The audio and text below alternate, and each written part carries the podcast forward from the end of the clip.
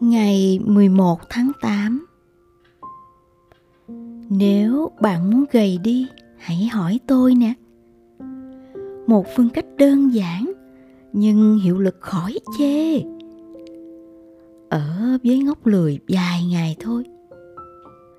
Tất cả bắt đầu khi ông bà chủ chuẩn bị đi Peter dự lễ cưới cô cháu gái vào cuối tuần. Tất nhiên, chẳng ai mời tôi cả. Thành thật mà nói, tôi cũng chẳng hờn giận gì. Vài giờ bị lắc lư trên đường, có gì mà vui với sướng chứ. Tôi thấy cái sofa còn thân thuộc gần gũi hơn. Nhưng rồi nảy sinh một câu hỏi hợp lý. Để tôi lại với ai? Nhiều ý kiến khác nhau. Ông chủ đề nghị gửi ở khách sạn mèo nhưng bà chủ phản đối. Họ sẽ nhốt bà xích vào chuồng và nuôi toàn bằng thức ăn khô. Đúng rồi, đâu phải khách sạn năm sao. Và tất cả đều được phục vụ đâu. Aliona bảo, có thể đưa tôi tới chỗ cô bạn gái. Nhà cô này có một con chó, hai con thỏ, mấy con vẹt, cá và thậm chí một con kỳ đà chỉ thiếu mèo thôi. Có thể cô ta thiếu mèo, nhưng triển vọng sống trong một cái sở thú như thế chẳng làm tôi vui sướng. Thế rồi ngốc lười xuất hiện. Mẹ, con có thể không đi được không? Thứ bảy con có trận bóng chuyền. Có sao đâu, thiếu con đội bóng vẫn chơi được. Bà chủ sẵn giọng đáp không có con, bọn nó thua mất. Giá lại, chẳng cần phải thu xếp cho bác sĩ đâu. Thu xếp cho con còn khó hơn. Trong lời bà chủ có một phần sự thật. Người ta có thể nhận giữ tôi vì tôi đẹp.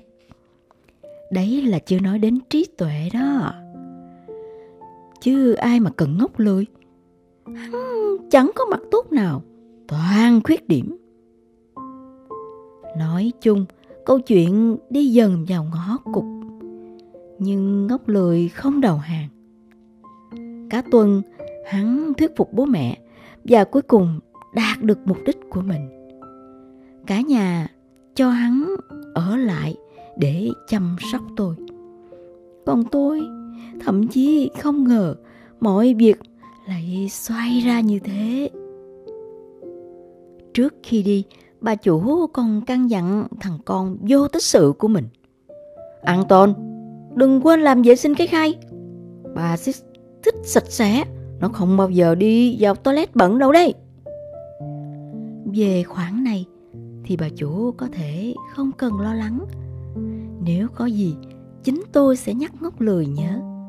Tôi biết dép cậu ta ở đâu mà nhưng rắc rối lại xuất hiện ở chỗ mà tôi chẳng thể ngờ. Sáng hôm sau, bữa sáng bị muộn, mặc cho tiếng rên la của tôi ngoài cửa ngốc lười vẫn trơ trẽn ngủ trong phòng. Cho đến khi chuông điện thoại đánh thức hắn hắn bật dậy, chạy như ma đuổi, hắt nước lên mặt, thay quần áo chớp nhoáng, vớ lấy miếng thịt băm cùng mẫu bánh mì rồi biến mất tôi ngồi cạnh cái bát ăn rỗng mà vẫn không tin chuyện vừa xảy ra. Cậu ta không cho tôi ăn, trong khi tủ lạnh chật cứng thức ăn. Tại sao không ai nghĩ ra chuyện khoét một cái lỗ trên cửa tủ lạnh cho mèo? Ngốc lười chỉ xuất hiện vào chiều tối với cậu bạn Zuka của hắn.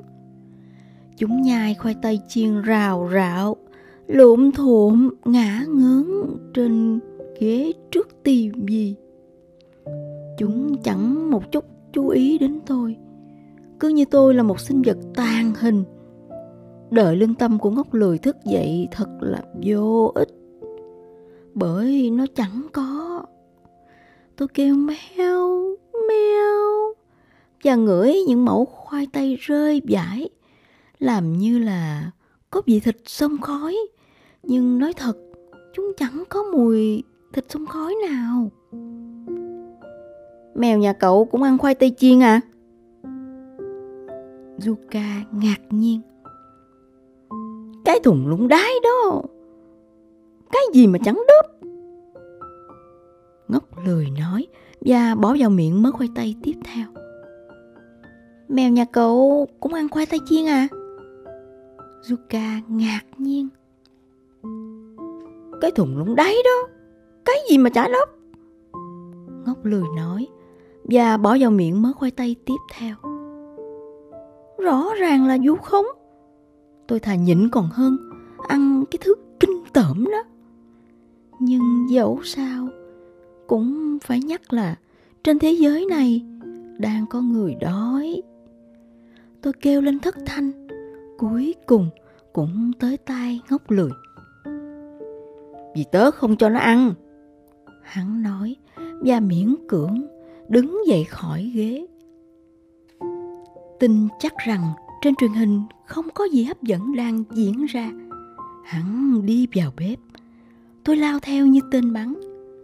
Vừa thấy cái nồi mà bà chủ vẫn nấu thịt cho tôi, tôi nhảy lên vì sốt ruột.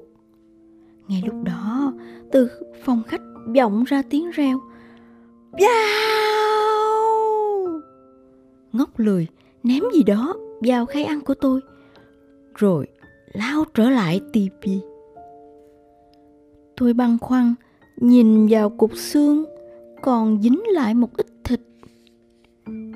Dịch vụ nói một cách nhũng nhặn chẳng cao cấp gì bà chủ luôn âu yếm lọc thịt khỏi mọi sớ gân rồi cắt thành những mẫu nhỏ xong, tôi chẳng có lựa chọn nào. Tôi háo hức vô vào miếng ăn. Nhưng nhanh chóng nhận ra sẽ chẳng ăn được bao nhiêu. Tôi mất khá nhiều thời gian, đẩy nó đi khắp bếp. Nhưng tôi đâu phải là con chó để gặm được xương. Nhìn chung, tôi đi ngủ không hẳn là đói. Nhưng cũng chẳng được no. Sáng chủ nhật, tôi ngồi cạnh bác ăn rất sớm. Mày sao vậy? Ngốc lười, ngái ngủ, lem bèm. Hôm qua mày chưa ăn hết à? Đến tối, miếng xương bị gió khô quắt lại. Giờ thì ngay cả một con chó láng giềng cũng khinh, chẳng thèm ăn tôi lăn khúc xương tới chỗ bồn rửa chén. Dưới nó có một cái xô đựng rác. Thế nhưng gốc lười quá ra là một tên đần vô vọng mà hắn chẳng hiểu được ý tôi. Người ta thường nói, thú nuôi trong nhà là em út chúng ta.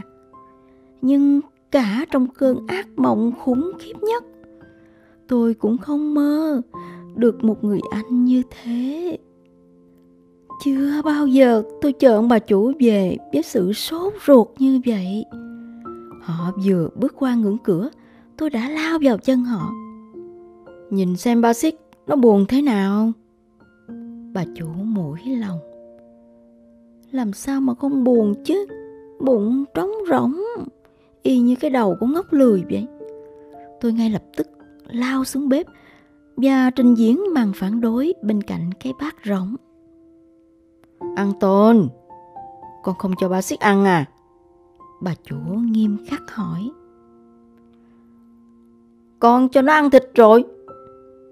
Ngốc lười nói và cố âm thầm ném những mẫu chứng cứ. Khô khốc vào xô rác. Nhưng bà chủ đã nhận ra thủ đoạn của cậu ta. Cái gì thế?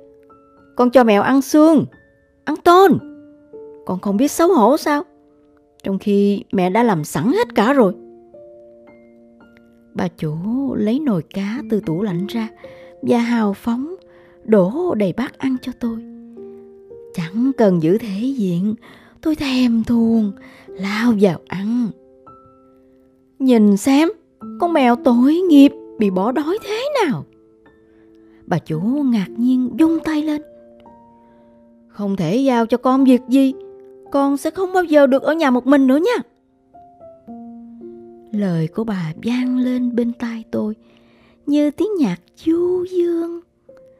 Tôi nuốt trọn một con cá, không nhai để mọi người thấy tôi đã bị bỏ đói đến mức nào.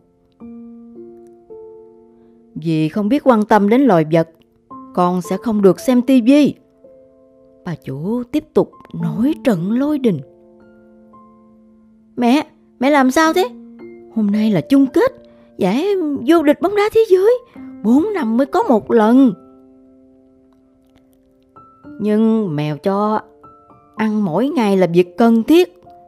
Còn con mèo đáng thương này đã không được ăn đủ no.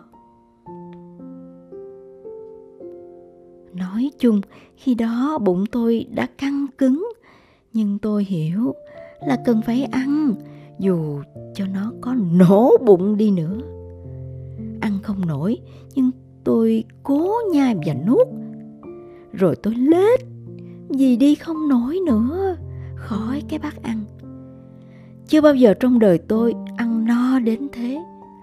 Tôi nằm trên thảm, cạnh ghế sofa và khổ sở vì no nhưng tâm hồn tôi ấm áp vì ngốc lười cũng đang khổ sở theo cách của hắn.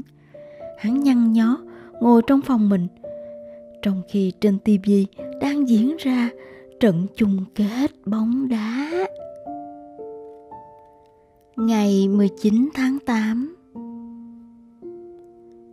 Buổi tối, một thảm họa thiên nhiên dự kiến diễn ra.